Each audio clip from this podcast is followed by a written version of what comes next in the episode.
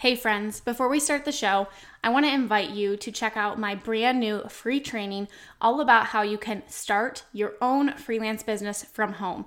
In this completely free one hour training, I am going to share with you exactly how I was able to leave my full time teaching job and replace my income by freelancing and how you can do the same thing too. We're going to talk about how you can find skills that you already have and what services you can offer, as well as what you need to actually get started today. So you can go check out my brand new free training. It's my gift to you at aubreemalick.com forward slash free training. That's aubreemalick.com forward slash free training, and we will link that up in the show notes for you. All right, now let's go ahead and dive on into the show.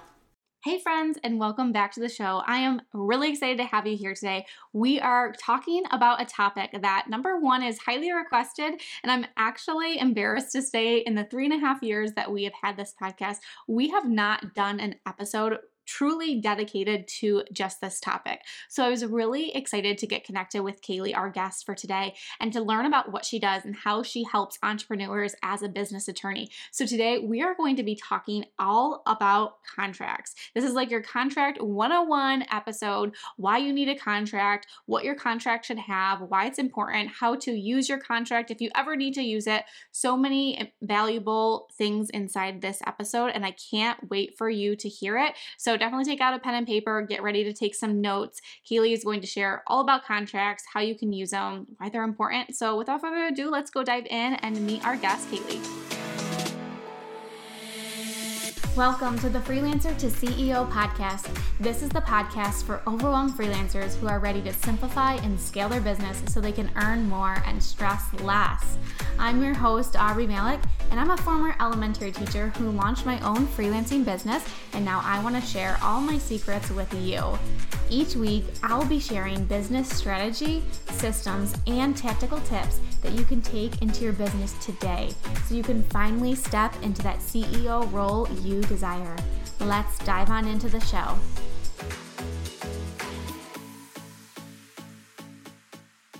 Hey, Kailey, welcome to the podcast. I'm so excited to have you on today.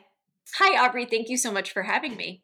Yeah, I would love for you just to give a little bit of a backstory about who you are and what you do, um, and even a little bit of that like origin story as to how you got to where you are today. Sure, yeah. So I think my origin story, uh, probably a lot of people in your community um, can relate to it. I, I'm a business attorney. Um, and before I had my own business, I was a government attorney. So I was, you know, working full time hours. Um, I was a litigator. So I was a trial attorney in court all the time. And even though compared to some other legal jobs, my government job was supposed to be flexible, um, when I had my daughter, my first child, I really had a different vision of what I wanted motherhood to look like. And even my government job really did not extend the level of flexibility that I was looking for. So maybe I wasn't working, you know, 60, 70, 80 hours a week at a law firm, but I still was going to need to put, you know, my newborn baby in daycare um, all day long, five days a week. And that's not what I wanted for myself. So um, I didn't necessarily have a grand scheme of how this was going to go. I just found myself, um, you know, expecting this child that was coming, and I still had my student loans. Um, at that point, I didn't it wasn't even a thought in my mind that I would start my own law firm. I just wanted to have an extended maternity leave. So, um, thankfully, we were able to um, do that. We definitely had to pare back a lot to become a one income family. But um, that first nine months of her life, I was just a stay at home mom. And I honestly didn't know what I was going to do next. I figured my you know time was going to expire soon and i was going to have to go back to work. And and i also thought when i had you know a second child or or maybe more that i wouldn't have the luxury of being home with them those nine months. So around that um, time i started googling part-time lawyer jobs remote lawyer jobs just to see if there was anything out there that i could do from home. And maybe you know a lot of the women in your audience have had a similar experience and so if you go on those job boards you you might find some options but they're really not um, they're really not the level of flexibility that I have today, that you have today, and what you're teaching, you know, to your community of being your own boss. Um, so I started seeing examples of other service providers in the online space that were doing this, and they weren't lawyers. This was not that long ago; it was six years ago.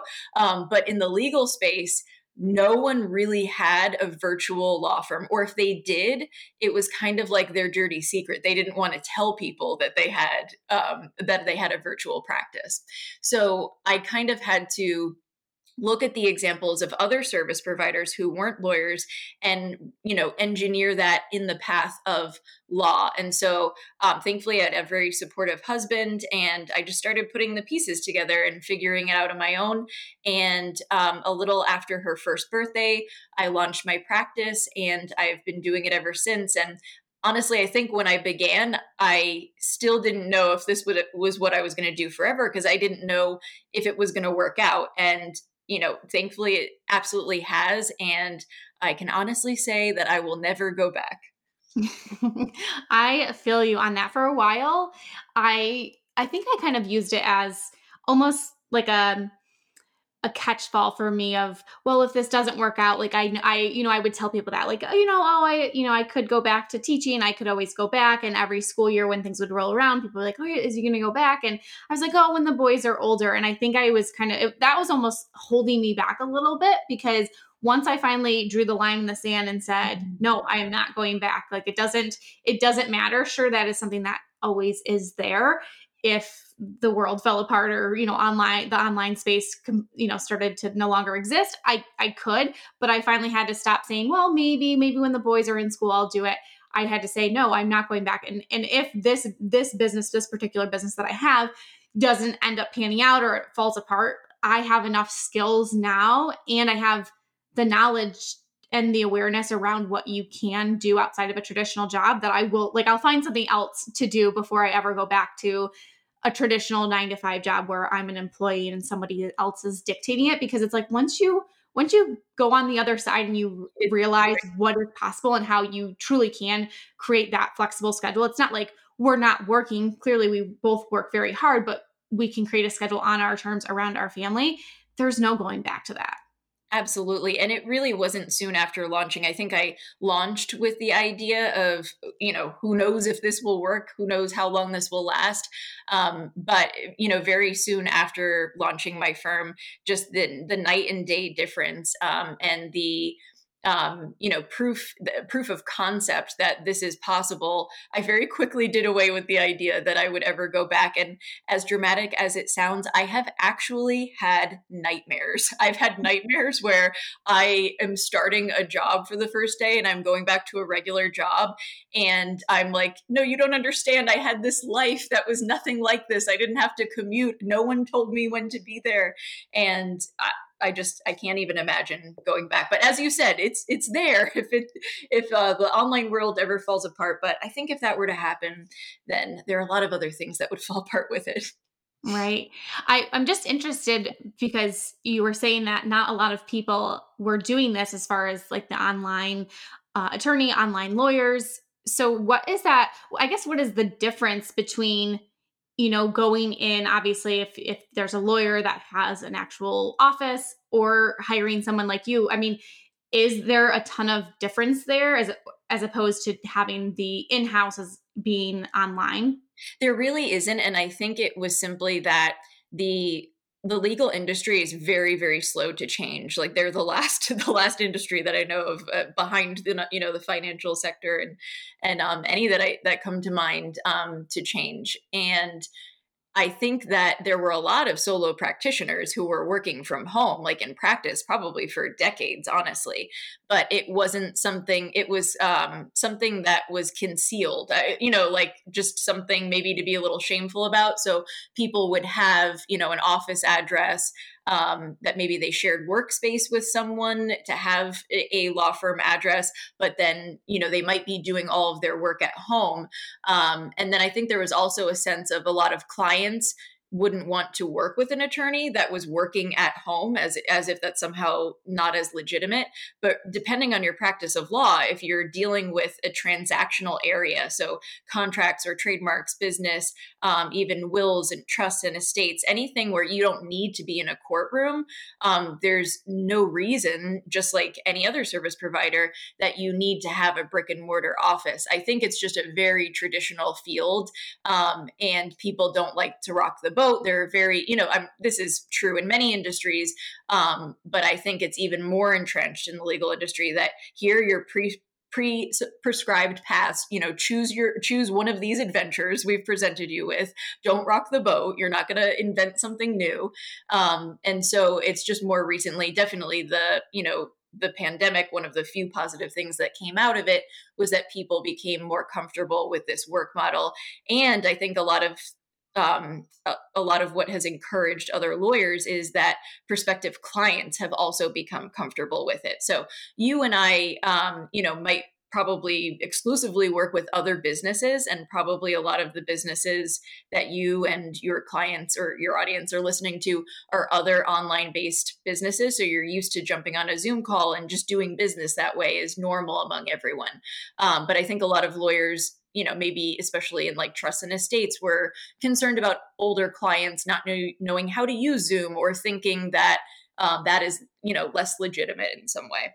But that's yeah. definitely changing i think ab- among the legal industry and people who are hiring attorneys as well. Absolutely. I know it's it's so funny now I think it used to be, you know, a couple years ago, you always were, you're so used to just like going in and taking care of business. And now somebody's like, oh, I'm going to send you this to e-sign. And it just opens up the possibility as to like what you're able to do. And even just the, the services or the access that you have to things that maybe you wouldn't have been able to given your location. You know, I live in a very small town. Uh, I love it here, but there's not a ton of things. And I wanted to, um, remodel my office space and we don't have like any interior decorators or designers where I where I could go and sit down in their office. And so I just went online and I connected with somebody who does that virtually and the the entire process from start to finish it was amazing to me even though I'm in this space of wow they can do this online and they can send these things and have access to this and it can feel like you're working with somebody one on one but not in the in-person setting. So i i love it. I'm i'm glad that you were able to make that shift. One other question that i had about that shift. You said that you had a really supportive husband which I, I do as well which makes things a little bit easier but i'm just interested because you were saying law and all that stuff is so slow to change. Did any of your other friends in the industry were they skeptical of what you were doing? Or now that you've been doing it for so long and you've seen that success are they starting to jump on board and starting to do a similar business model like you are yeah, well, that's a very interesting question. So I was um, I was a federal prosecutor, and then I worked for a state attorney general's office. Um, and I would say that a lot of you know, just like perhaps you know, being a teacher, a lot of people who go that route in their legal career, they're looking specifically for that stability. You know, you don't become a government attorney to get rich. You're looking for that pension, that stability. And um, so, to answer your question, no, I didn't have a lot of former coworkers that necessarily you know followed um, my footsteps, though there um, one one does come to mind. Um, but I all of my friends were very um, supportive of it, and um, through this journey, I have kind of partly transitioned on the side as a passion project, helping other lawyers um, launch their virtual practices. So um, one of those clients has been a former coworker of mine, um, but most of them were in private practice working for someone else. Oh, that's awesome. I didn't I didn't know that you had that side of your business too. I love that. Um, okay, so I'm excited to dive on into the topic for today, which is all about contracts. This is one of those questions that constantly comes up. Do I need a contract? What should my contract say? Um, so let's dive into that first part of it. Like, do freelancers need contracts? And if they do, why is it so important to have a contract with every client that you work with? Yes, great question. So, answer as you might expect is absolutely yes. Um, you shouldn't take on even one client without having a contract. So, regardless of what business entity type you have, whether you're going to be a sole proprietor or an LLC, you need to make sure that you have a contract in place because that's really what's going to protect you. Sometimes I hear people say, "Oh, when I'm, you know, when I get more established in my business, then I'll get a contract. But if you think about it, you're more likely to make mistakes early on in your business journey. Um, and but th- that doesn't mean that your need for a contract goes away because typically the stakes are also higher as your business grows. Um, so really, you shouldn't be taking on even one client without a contract in place. Um, a contract is your client roadmap.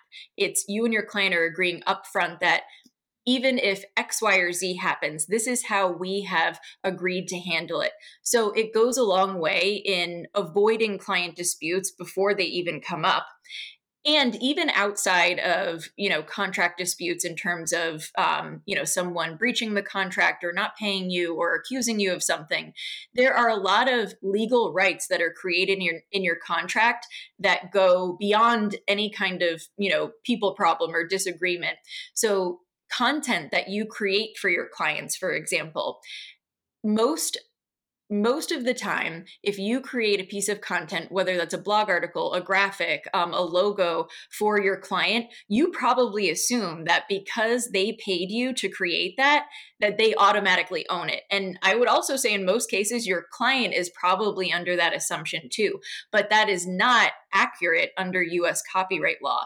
The person who creates the content is the owner of the copyright even if they were hired to make it, unless they are a W 2 employee. So you're on payroll. And if you're a freelancer and you have your own business, that is not going to apply. And even if you're an employee, it has to be a part of your job duties to create that content. And so, if those two um, criteria are not met, you actually own the copyright to that blog article that you just wrote for your client, or those graphics you just created, or even the logo that you designed. And most of the time, I think both parties are not aware of that. And it's in your client contract that those things are addressed. So, let's say you are doing graphic design.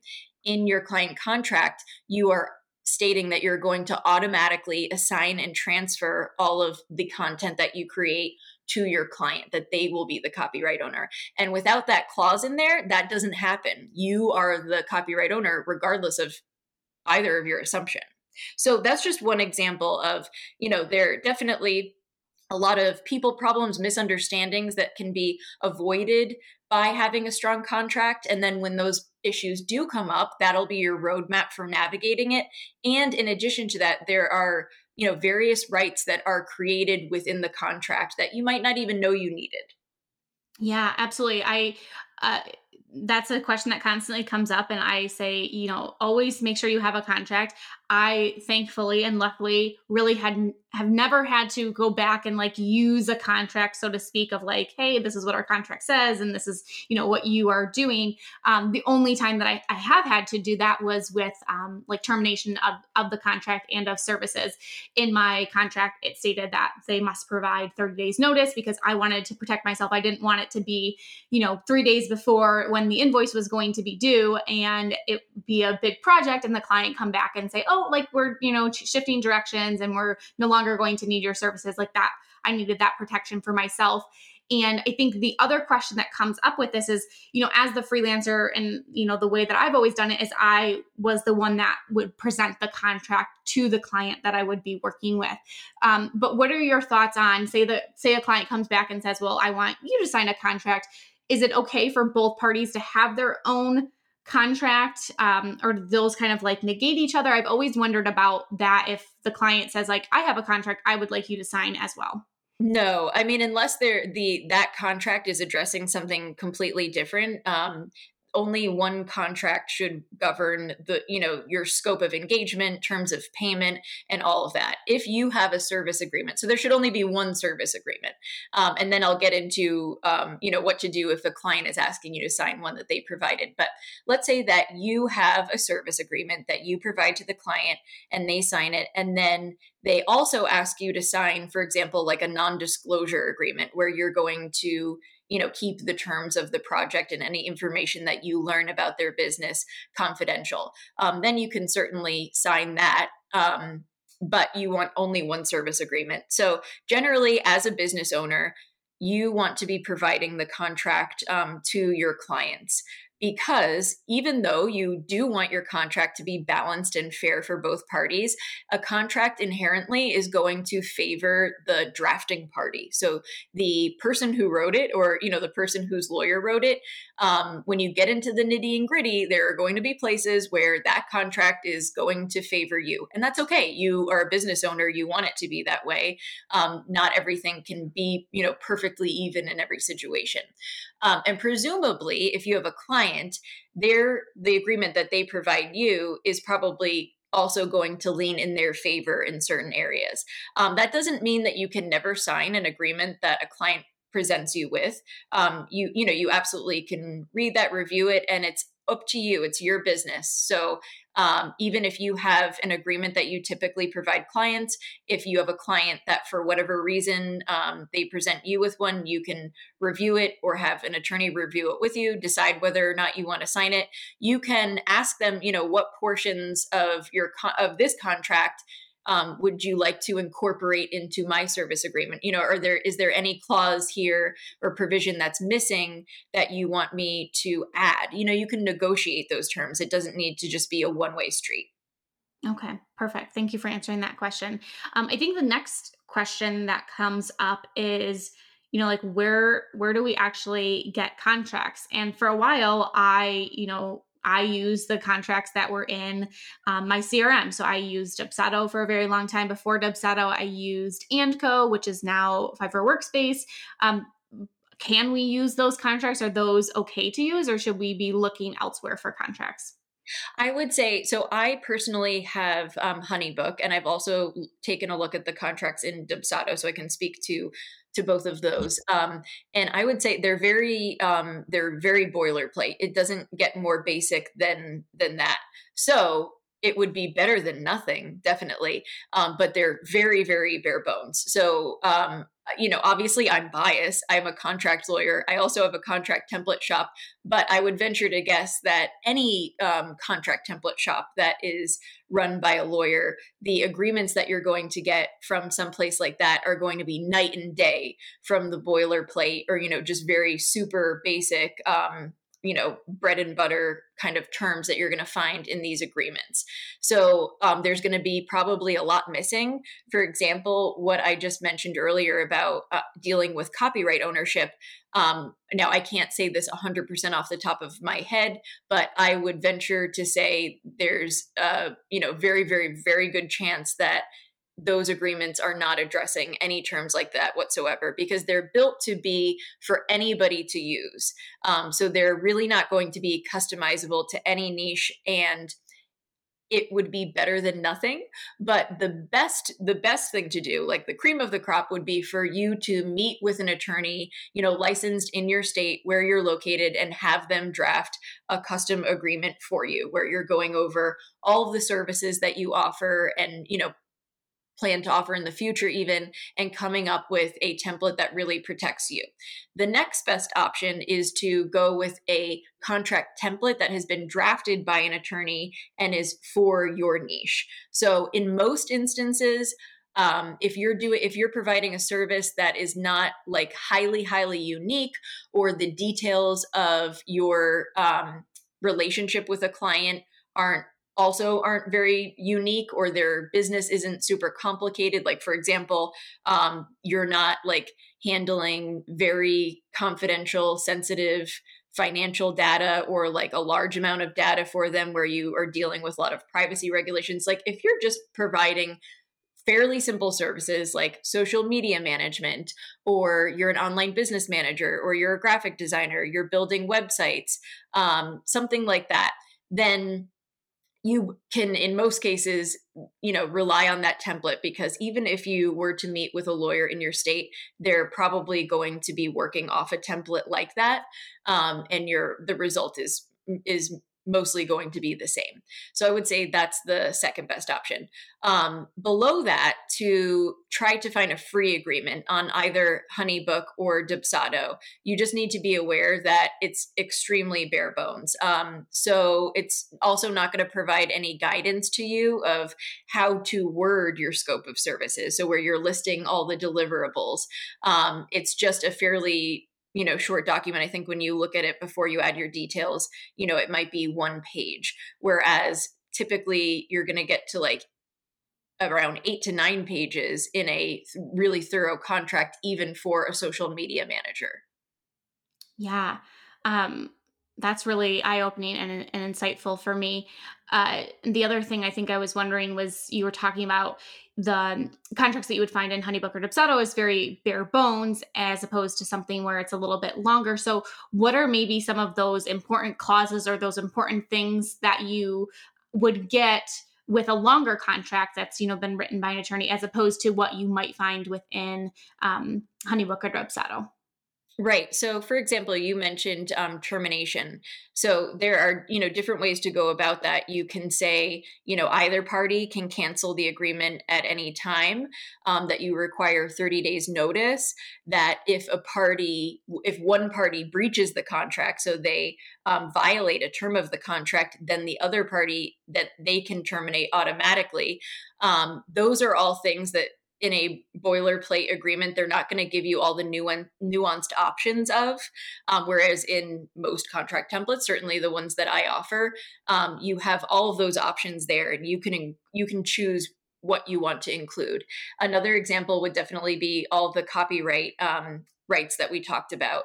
Um, indemnification. So indemnification means that even if um, if your client is or rather you are accused of something, some kind of violation that was actually a result of your client's actions. So let's say they provide you with a trademark or some kind of logo to incorporate into content that they're that you are producing for them. And then it turns out that they actually didn't have the rights to it. So they were committing copyright infringement with this material that they were then giving to you to create something new out of. So now you were in a situation where you were being accused of copyright infringement, but it was really their wrongdoing. So in an indemnification clause, they're agreeing that they're going to step into your place, step into your shoes legally, um, and be and be the one held responsible for their own actions in that in that sort of situation. Um, another example is a limitation of liability clause on a Dubsado or Honey book contract, it might have um, super, like very basic boilerplate limitation of liability language. However, if you're not trained in contract drafting, then you won't know how to word it so it's going to be enforceable and make sense in the context of your whole contract. So, what I mean by that is a limitation of liability clause is probably the single most important clause in your contract because it says even if you make a mistake, you're negligent in some way, you breach the contract, um, you do something that even causes your client damages, maybe, I'm just making this up off the top of my head, maybe um, they're involved in some kind of launch and you fail to uh, provided deliverable in that and their launch is a big flop and it's it kind of one of those situations where but for your mistake none of the rest of the situation would have happened and now they're turning to you and saying that you're responsible for um, all of the loss that they experienced. You know maybe they were projecting like a $50,000 launch and they lost a considerable amount of money because of this mistake. So, in a limitation of liability clause, both parties are agreeing that even if that's true, even if you were negligent and your actions did cause this result, that you are only going to be held responsible for either the package price of that contract. Let's say it was like a, a project where they were paying you $2,500. That's the maximum that they're going to be able to sue you for and recover from. Or maybe your monthly retainer with them is $1,000 and they're only at maximum going to be able to recover one month of that retainer payment instead of maybe the 20,000 that they're claiming you caused them in damages.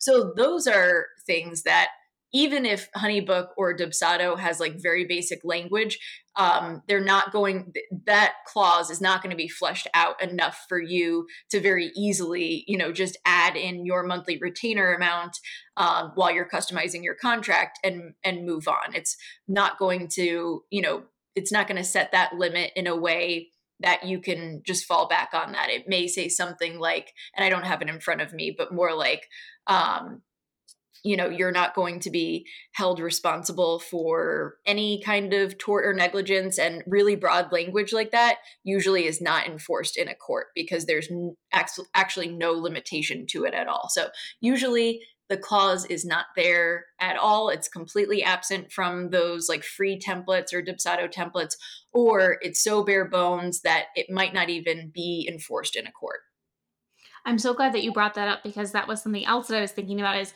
okay, we have this contract, you know, hopefully it's it includes all these important clauses that we want it to have and hopefully we can use it as kind of like that that backup of if we do have a dispute with a client, but do you have any advice for like if we do have to quote unquote like pull out the contract so to speak and um and use that with a client any examples like of things that you have seen wor- working with people of like how how can you appropriately kind of say oh well we do have this language in the contract or you, you kind of pull that out in your back pocket if you do have a client dispute Right. I think um, my first tip would be to remove the emotion from it as much as possible. The nice thing about having a thorough contract is that you can blame it on the contract and it doesn't need to be so personal.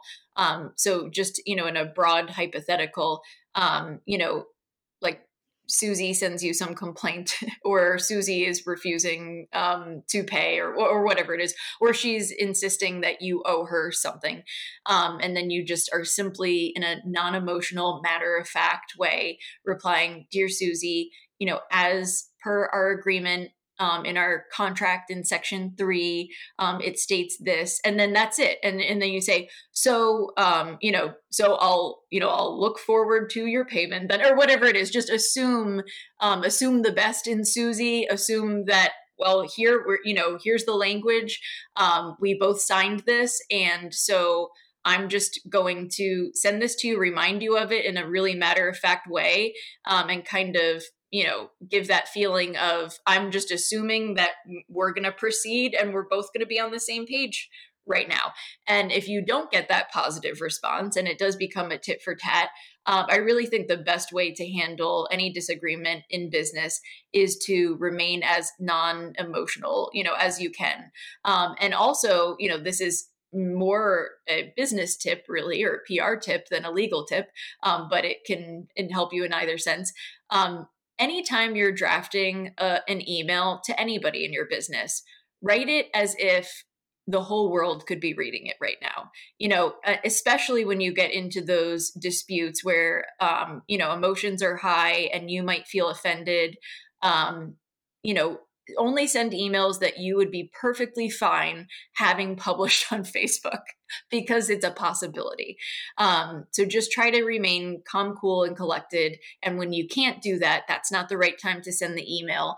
Uh, and then certainly, you know, involving a third party, it could be it could be an attorney or it could be um, you know someone that you really trust in your life to be objective and calm about it um, and you know have their insight and their input into how to word things um, obvious i think in in most situations that most people are never sued in their business um, especially you know when you're providing freelance services. Most people are never sued. Um, most people i would say never even get um, a lawyer that they receive a letter from you know some kind of like cease and desist or threat letter um, against them and most never need to send that letter um, most disputes are cleared up before then. And it might just be people deciding to move on um, or you know being able to resolve it between themselves. But when you can't do that the next step is to if you need to for whatever reason you're being accused of wrongdoing or breach of contract um, is to hire a lawyer um, to take a look at the contract, to take a look at those emails that you've been sending back and forth, um, and then send some kind of letter. Depending on the situation, obviously, we're kind of talking about all problems all you know in one big um, conversation here, but um, that could be a demand letter where you are saying um, that you, you know, insist that they give you make payment or something like that. It could be a cease and desist letter where you're telling them instead of you need to do this, like pay me, you need to stop doing this, which might be um, you know, stealing my content or infringing on my trademark or something like that. Um, or it might be a lawyer who is reviewing a letter that you got from from their attorney uh, and deciding how to respond. Um, and not to scare anyone, I think the odds are that will never happen to you.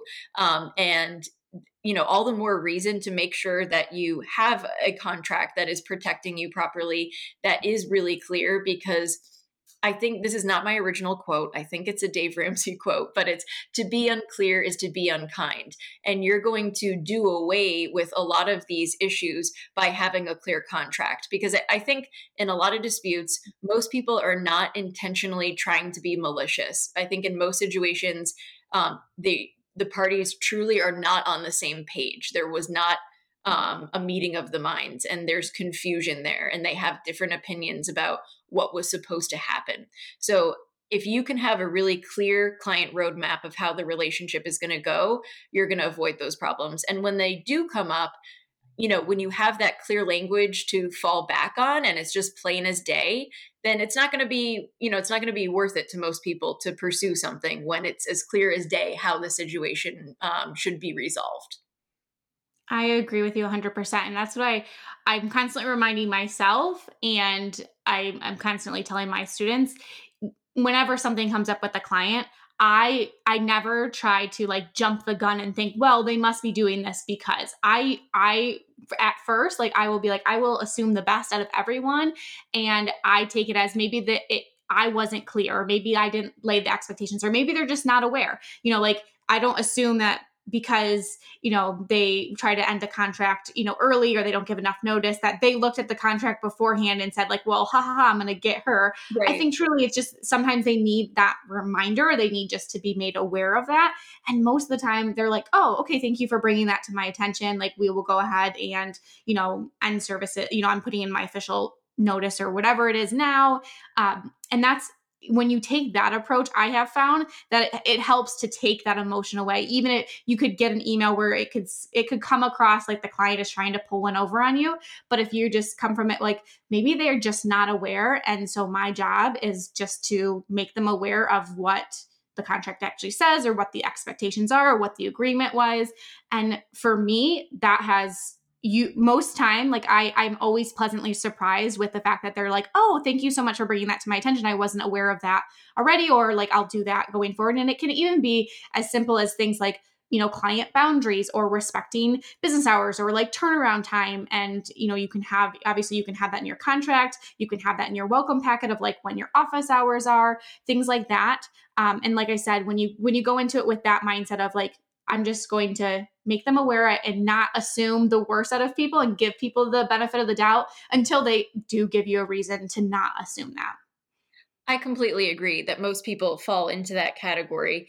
And, you know, if you're in business long enough, you also are going to come across monster clients who mm-hmm. there's, you know, there's no, um, you know, there's no debating whether this person is rude or not. They're just very rude they're you know they're unkind it's as plain as day and um, i would say in those situations again just remember um, all the more reason to examine your own response under a microscope um, to be sure that you know you feel integrity with everything you're saying and that you're okay with anybody else possibly seeing that email that you think it reflects your business in a good light and uh, you can do that while also enforcing your own boundaries.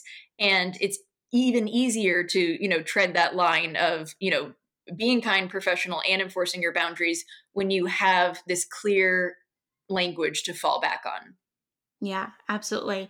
You've helped me a lot in this episode. Definitely understand some things and things that I'm definitely going to take back to my students. And I know that it's going to help this um, podcast audience so much from hearing from you. So I want to thank you for being so gracious and sharing all of this with us. I would love for you to share the resources that you have for freelancers when it comes to legal and contracts and all that stuff. Where can we learn more about what you offer and what you have for us?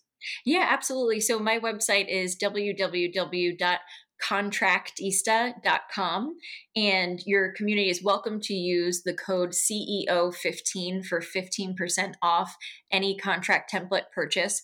Um, so we have a independent contractor agreement, which is something that would be suitable for all freelancers. But then we also have more niched down contracts. So for virtual assistants, for um, graphic designers, web designers, um, online business managers, photographers, a whole host of things. So um, you can get contracts there, and I'm, I'm, sure you'll have your affiliate link um, below Aubrey. And then we also have a 2023 business legal checklist that you can get on contractista.com. And that has a part one of how to protect your business legally when you're just starting out, and part two of how to continue to protect your business legally as you grow. Perfect. We will link all that up in the show notes so that you can go check all that out, grab a contract if you need it for your business. And again, thank you so much for coming on today and sharing all of this with my audience. Thank you so much for having me. Thank you for choosing to spend some time with me today. I appreciate you so much. If you haven't yet, I would love it if you would leave me a review on iTunes and share this episode in your Instagram stories and tag me. By sharing and reviewing, you can help spread the message so we can reach more entrepreneurs who are ready to scale their business to new heights.